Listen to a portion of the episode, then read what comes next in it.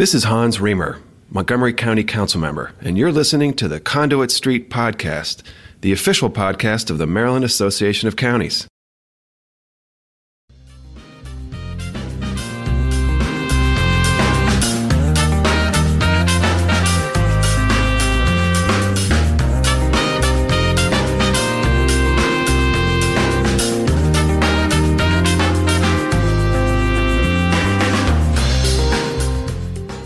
And welcome to the Conduit Street podcast. Kevin Kinnally here with Michael Sanderson. Today on the podcast, we're going to talk about two policy issues that are ripe. They're happening right now. We'll break those down. We'll talk about the structures of Maryland government that are in play. A lot of this stuff people don't understand because it gets pretty deep. We'll try to break it down for you in a way that's easy to digest. So we'll talk about where we are process wise as well as substance. And we're going to talk about the Board of Public Works and an item that is up for final approval next week that counties care a lot about. And then another item that's up for an unusual approval next week, an unusual process, and that has to do with school mask mandates. I want to welcome in Michael Sanderson, my co host. Michael, we're recording remotely here on Thursday evening. NFL season is about to kick off, so I appreciate you being willing to record right now. How are you? doing okay and glad to be here. I mean, you know, for for a while we dabbled with this idea of doing the podcast after dark, and there were some theoretical overtones to what that was going to be. So this is different from that. I'm not, you know, I'm not I'm not fired up in the way that uh, the old after dark episodes were supposed to be, but I am fired up about these topics, and I think it's interesting stuff. You, you know, you know, I, I do love a good like political philosophy and structure of government conversation, and we've got a double bill tonight. We do, we do. So let's jump right into it. The first thing we're going to talk about is the Board of Public Works. And next week they're going to meet and they're going to be asked to sign off on a big elections equipment purchase, Michael. And our listeners know we've talked a lot about elections over the, mm-hmm. the few years that we've been in existence, right? And we've talked a lot about the administrative component of it. We went through an unusual election in the last cycle. So we talked about all of the, the special considerations that counties and local boards of election had to consider to run that election. And they did a fantastic job. County governments, we know this in Maryland, it's an essential function for counties to fund and oversee the elections. And we do this through our local boards, right?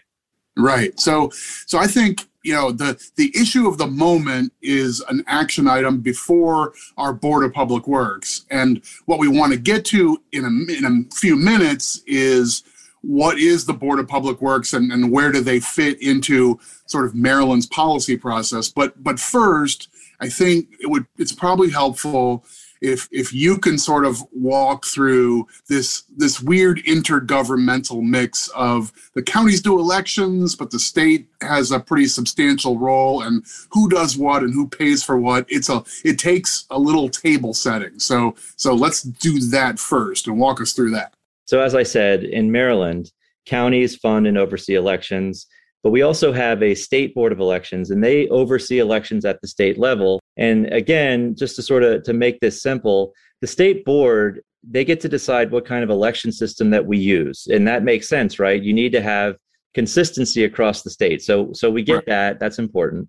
As i say like last year it was you know the decisions about okay what are we going to you know what's going to be by mail and what's going to be by request through the mail and those sort of big picture policy decisions as well as the actual like technical processes that stuff is in state law and administered really by the state board of elections and their staff so you don't want to have 24 separate systems for everything right Right. And so it makes a lot of sense. You can't have a patchwork approach, especially when it comes to elections.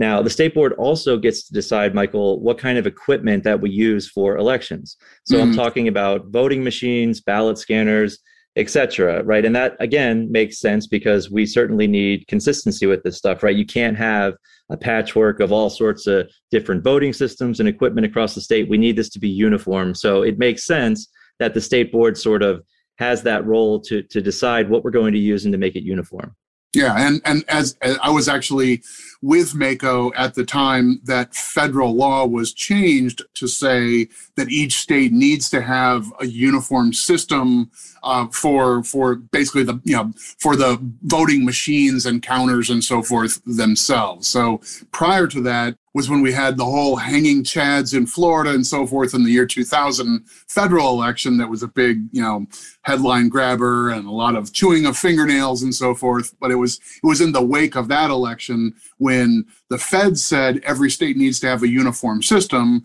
and then Maryland going through that uh, sort of laid the groundwork for what has become this little tricky system ever since then. On the heels of that controversial election, you're right, Maryland had to come up with a uniform system. And basically, w- what was decided, we knew that a lot of these costs were going to be substantial in order to, to, to procure all this equipment and get the system up and running. And so we had a statewide uniform system. So the state said, we get that we're going to pick up half the cost for the big ticket items that we're going to make you use to run elections. So we're talking about essential stuff like voting machines, related systems, etc. And that again makes sense because that stuff is expensive. And again, the state gets to decide what we use. They write the purchase orders, they choose the vendor, etc. The local boards, the county governments don't have a role in that process. So it would make sense for the state to step up and say, "We get it. We're going to cover half those costs." And and that was both a political compromise, but also a pretty practical one, right? The, the state stepped in and said, we're going to become the central decision makers on these big picture issues. That's going to oblige locals to go out and scrap systems they've got or to dump stuff that they're still in the midst of paying for to replace them with this new state thing. Um, but the trade off was okay, we'll pick up half the freight. And so this will be a shared responsibility, dollar wise at least things get tricky because elections have come a long way in the last 20 years. Since we the fed said you have to have this uniform voting system we've seen big changes in technology. We've seen changes in the way people prefer to vote etc right. and so now michael we're seeing stuff like electronic poll books and that's what we use to check in voters at polling places across the state. And to me that sounds pretty essential to running an election right? That's an essential part of our election system because we need that to check people in and run them against databases. So again, right. it sounds pretty essential. And that's that's in part because of policy changes, right? That right. We, that Maryland, like a lot of states, we launched early voting, and rather than everybody has multiple days of early voting at just your own normal precinct, you have a number of early voting stations where anybody in the county can go vote. So if you don't have a network of these e poll books available, you could have some yo-yo like me decide i'm going to spend my afternoon going to every location in anne arundel county. I'll vote here i'll vote there i'll vote over there. Like in theory you know it would be possible for me to go and each of these different places say yeah i'm here to vote and i live in the county and they wouldn't if they weren't connected to each other with equipment they wouldn't have the ability to say no get lost you clown. So you want them to tell me to get out of there. It's really essential to running our elections but for something like electronic poll books, the state has decided that those really aren't part of the voting system or other comparable equipment for which they will pony up half the costs, even though, again, the state gets to decide which poll books we use. They choose the vendor, they write the contract, all of it, right? So they say that's not part of the system. And all of that, Michael, leads us to next week's Board of Public Works meeting because the State Board of Elections is requesting funding to buy 7,600 printers for its poll book inventory. And although the local boards of elections are mandated by the state to use these poll books, these printers, they're also used by the State Board of Elections. But the State Board of Elections thinks that counties should pay 100% of these costs. Mm. And to me, and this is a fundamental reason why we feel like we need transparency and accountability and clarity here, these printers are going to cost over 4 million bucks but at least they're going to be compatible with the new poll book. And that's coming down the line, Michael. The state is in the middle of procuring new poll books, which we all agree need an upgrade. But again, they want the counties to pay the full freight. And you know, that's about 26 million bucks. We're running a pretty considerable tape here that I mean, I, I know, you know, MACo advocating on behalf of the counties, we will go to bat over a budget issue that's $400,000 or $1 million statewide and say, hey, you know, fair's fair, blah, blah, blah. But here we're talking about $30 million between these two components, both of which are basically out of our hands. It wasn't the local boards who decided to do this or you know said that this is you know this is the next step that we want to take locally this is all coming from the state and then the bill gets sent to the locals okay right and we don't think that's right. Neither does the maryland association of election officials and our local boards of elections. They're on the record saying the state should absolutely pay for half the cost of, of poll books because they are part of the election system. They're essential for running our elections. And this is why we need to update the state's odd, outdated mix of laws that govern elections because I don't know how much we want to get into what uncodified language means, Michael, but essentially we are relying on uncodified language from the year 2001 to govern how we fund elections. And what that means is the state board of elections and the state gets to make arbitrary decisions sometimes about what counts as part of the election system and as part of something they will pony up money for and what doesn't. And there are often disagreements about that, but there's really nothing on the books in terms of state law that clearly states the counties should pay for this, the state should pay for that. And maybe if something, you know, is really going to cost the counties a lot of money and the state's going to be running a contract and they're going to be implementing something, maybe counties should have uh, some input so that they can go back and explain to their constituents why the budget for elections went up by millions of dollars. And there's no accountability for the local elected officials to make sure that that money is being spent wisely, to make sure that the contracts are going off without a hitch. They just get the bill for this stuff and they're told they have to pay it. So we think that we need a reboot here, Michael. And I think as we continue to advance with our elections, we got to have stuff on the books so that we have clarity, transparency, and accountability. Yeah, I mean, you used you used an insider term along the way there of uncodified le- language, but I mean, to to try and like this is not a joke. That if you want to understand who pays for what in elections in Maryland right now, you basically have to go dig up a file folder and find a copy of a bill that was passed more than 20 years ago open up that bill and ruffle to the last page and find the few paragraphs tucked at the last, you know, the last segment of that bill. And that's the only place this exists. And then you have to sit around and scratch your head and say, well, I guess what they probably meant was that, like, there's nothing in there about e poll books because they didn't exist. So we have to kind of guess what they might have meant. It's it's a perfect candidate for let's refresh it. Let's have a public hearing about what the policy ought to be, who ought to pay for what, what should be the approval process, and have it all agreed to in a public manner. That's something that we were interested in in a bill last year. Um, and I think I think the counties still have a good argument that this ought to be clearer for everybody. Just like who calls the shots? How, how do we even get into this spot is not even clear to me. Right. It, it, it, you have to untangle a lot of things to figure out how we got here. When we have no say in how the state manages procurements and contracts and vendors, even though they're sending us the bill, we, we just don't think that's right. And we certainly need to clean this up because you shouldn't have to guess if you're writing a budget. Well, we think that the state's going to fund half the cost of this, but we're not really sure because they may interpret it differently that doesn't really work when you're trying to write a county budget and determine how much money you're going to have to put into elections and then find out later you're getting a bill from the state for a substantial amount of money that you didn't expect. So I think that's important. And Michael, the Board of Public Works is going to take a look at this request eh, among dozens and dozens of other requests that they review about every two weeks. I guess we should mention what the role of the Board of Public Works is. Right. So so it's tricky because the way we've been describing it, it makes it sound like the Board of Public Works is sort of a mini legislature that's deciding what the law is. But in practice, the Board of Public Works in Maryland is a body with three members. It's the governor, it's the comptroller, both of whom are elected at large by the voters, and the treasurer, who's elected by the General Assembly.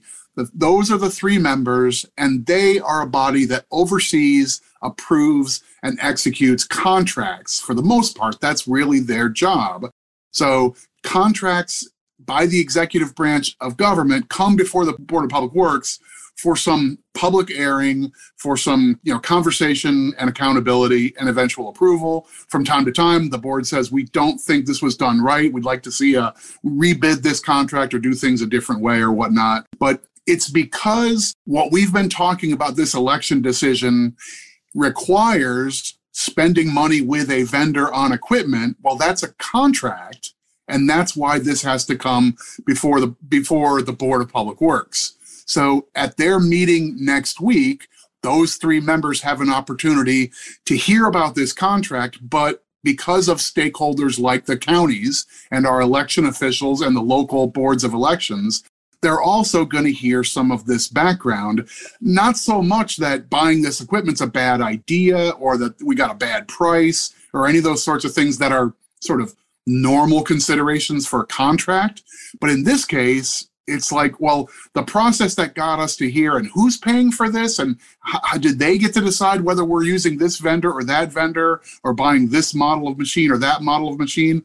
I think that conversation is fair game for Maryland's Board of Public Works. They're meant to be a, a body that promotes transparency in all these decision making. So I, I, I think it's fair game, and and we're going to ask them to shine some light on this. Right. And, you know, I think it's fair game too to say if you're obliging a significant amount of county funds and maybe some contracts get delayed and, and things end up costing more money due to whatever administrative stuff or cost overruns, all of that stuff happens and we get it.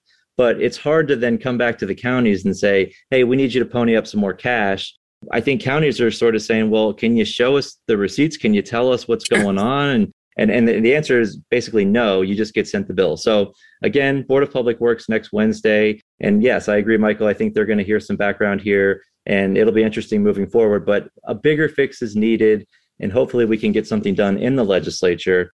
And leave it there with Board of Public Works, Michael. And now let's get into our second sort of weird issue on a on a technical note because we don't see it very often. And my my first question, Michael, I mean, I think at this point most school boards have have said we're going to require masks. There are a few holdouts, but really now the question is is the state going to step in and say every school system needs to make staff and teachers and students wear masks to try and slow down this delta variant and other variants that may come so so there is a so first of all this is an interesting policy issue that a lot of people are watching closely right? A lot of a lot of parents of school children a lot of employees and staff and teachers in and around the school buildings have been you know thinking about this as you know the, the workplace concerns and so forth. So a lot of eyes have been on this. And if you've been reading the headlines for the last couple of weeks you probably are hearing us say, well, you know, we want to talk about the next steps on mask mandates. And you're probably saying, I thought that was done. Didn't the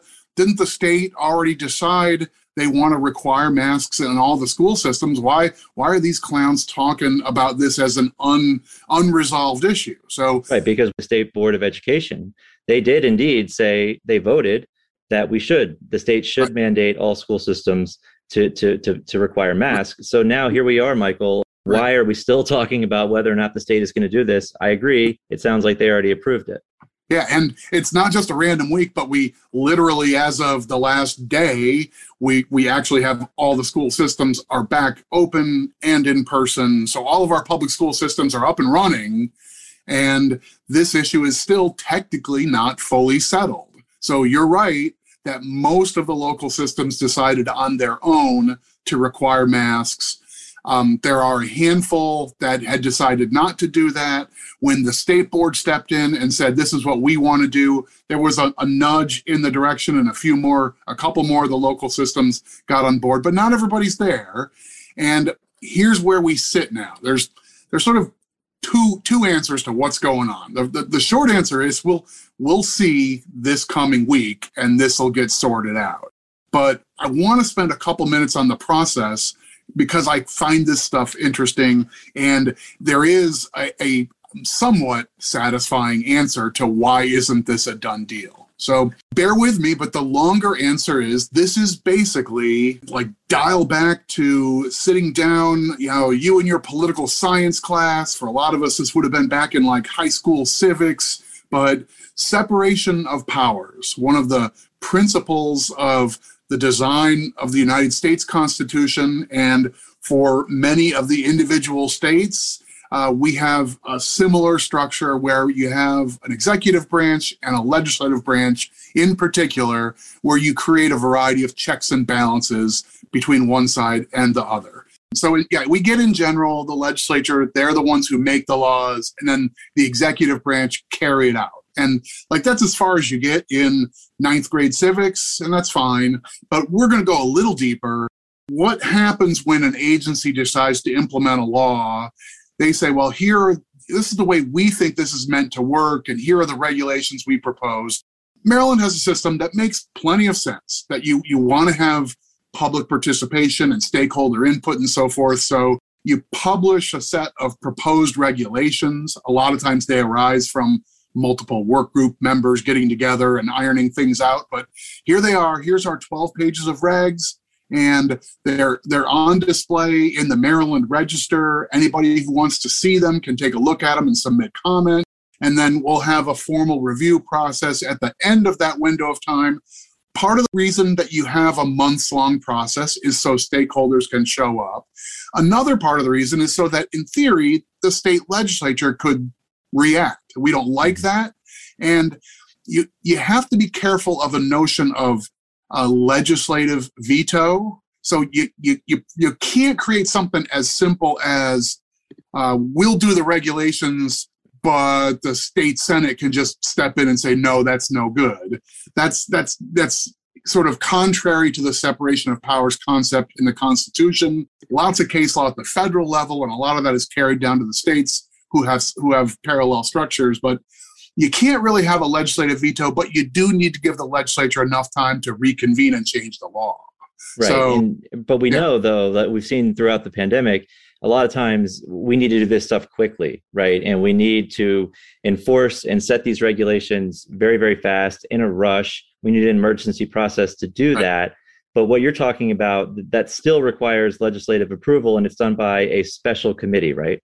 Right. So, in this circumstance, it wouldn't have made much sense for the State Board of Education to meet, what, two weeks ago and, and say, we want to have a mask mandate. So, we'll submit these regulations for comment over the next 120 days, and they'll go into effect on May 15th. You'd be almost all the way through the school year by the time the decision meant anything. So, right. recognizing that sometimes you have a decision that needs to be on a faster track a, a state agency can do emergency regulations. Now, if you want to go on a fast track process, that's where the legislature gets a more clear say. And that's the pickle we're in right now is an agency can say we want this to happen as rapidly as possible and that means the state legislature needs to be able to weigh in. We're not going to bring the whole General Assembly back to Annapolis for a special session to convene on this. Uh, we already set up a structure to handle this. It's through a joint committee, some senators and some delegates. Um, everybody in town knows of this as AELR, that's Administrative, Executive, and Legislative Review. Uh, so, a joint committee with some senators and some delegates, that's the body that has to meet, talk about emergency regulations, and sign off on them before they can have effect. So they're the group that's scheduled to meet also next week, the day before. It's scheduled for the 14th, which is uh, Tuesday. So they're scheduled to meet on Tuesday and take these up. But that's why the emergency regs from the State Board of Education on masking weren't in place for day one of school systems. We had at least one system that is not masked at the moment, and they're waiting to see what the state does. But that's the process we're in. Is it's meant to give the General Assembly a theoretical bite at the apple rather than have the agency have unilateral authority to make things happen. And and it does make sense here. I mean, so if you're rushing through because it's an emergency regulation and you don't have that time for people to react, you do get a little bit more leeway through this AELR committee that they're the ones now who become the arbiters and decide whether or not this is is this the right way to go. So so that is the process here michael. The state board of education which are appointed by the governor correct? They take a vote. Right. and they adopt emergency regs. They're not effective in 90 days but immediately after the aelr approves them if they approve them they become effective. So michael on you know like you said september 14th what is your prediction here? What is what is AELR going to do? Are they going to are they going to push this through, or are they going to shut it down? I, I, think there's every reason to believe that the, the sentiment in the General Assembly lines up with the State Board of Education. And I think they'll approve the regs, and this will become official statewide policy. There'll be a mask order probably in place by September 15th. And I think the holdout school systems, even if they've been coming in for a few days without masks, I think they're anticipating next week it's going to be masks up. Um, and there's, you know, there's a little interesting you know, dynamic there with the state school board. The members of the school board are appointed by the governor, but it's not exactly the same relationship as being like a cabinet secretary appointed right. by the governor and at the pleasure of the governor. These are formal appointments and so forth. And then, you know, the, the, the state board are the ones who hire the state superintendent of schools and just brought in Mohammed Choudhury as the new uh, superintendent. Um, he was a fan of using the mask mandate. That probably had some sway on the board members some folks are like, well, how did this happen? Doesn't the governor sort of control all this stuff? And the answer is mm, not necessarily. You you pick the board members and then they go do their job. So you have the separation of power issue here. You also have the state stepping on you know local control and, and some people will raise that issue and say this is why we have local school boards this is why they're on the ground this is and i mean and we often make this argument about county government right is we like to make our own decisions. We believe in local decision making. We believe in local accountability to our voters. And so I think you know that there is that issue lingering here too. Is is is local control and local flexibility and decision making. And I think you'll hear some sentiments come up, but but that is also a, an interesting and fascinating issue here. These aren't counties that we're talking about; they are local school boards, totally different. But when it comes to local control and flexibility, the school boards and the counties are often at the table saying we don't want the state to trample on our local decision making and our local authority so that is also in addition to the separation of powers an issue that is is looming in the background here right. And i think this the state board debated this for some time and i think they generally show a good deal of deference um, to the local boards for for the implementation of an, a really wide range of policies on education and curriculum and hiring practices and what they prioritize and so forth. So so it the, the local boards of education generally speaking drive the train. I think in this case they were persuaded that this was a fundamental matter of employee safety that you know that that in their judgment that took precedence over a general uh, inclination toward local control. So we know how that goes sometimes. What is interesting to me too is when it comes to vaccines. And, you know, we've heard a lot, there are a lot of headlines about private businesses came out and said, we're going to make everybody get the vaccine. We've seen county governments come out and say, we're going to make our employees get vaccinated. And if not, they're going to have to be subject to, to weekly testing. And that that right. seems to a lot of folks are doing that now. But Michael, just today, the Montgomery County School Board came out and said, actually, that does not go far enough. We're concerned about public health and safety for our students, our teachers, and our staff.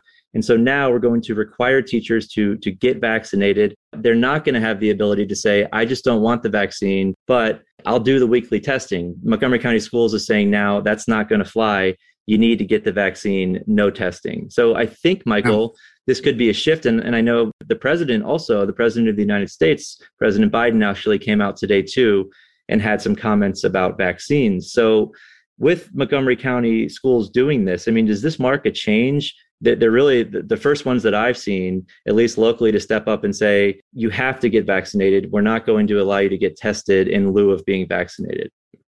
I, I, it's the first I've seen on that exact front, and I, am sure the you know the logic is that we all like anybody who's been through a cycle of being concerned about a COVID exposure over these last, you know, however many months it's now been, uh, you know, it seems like seven years, but you know, you you go get a test, but then we're also aware a negative test this morning doesn't necessarily mean that today and tomorrow and the next day I'm perfectly safe to be around, and that's that's the difficulty with counting on a negative test as an indicator that you're okay to be at work or you're safe to be next to or you know breathe in air from and so forth. So I, I, I get the logic of it. I don't know how this will ultimately play out among employers in the public sector or elsewhere. You know president biden um, seems to have in mind uh, either encouragement or even a requirement for larger p- private employers to have a vaccine mandate. So we'll see how far this goes.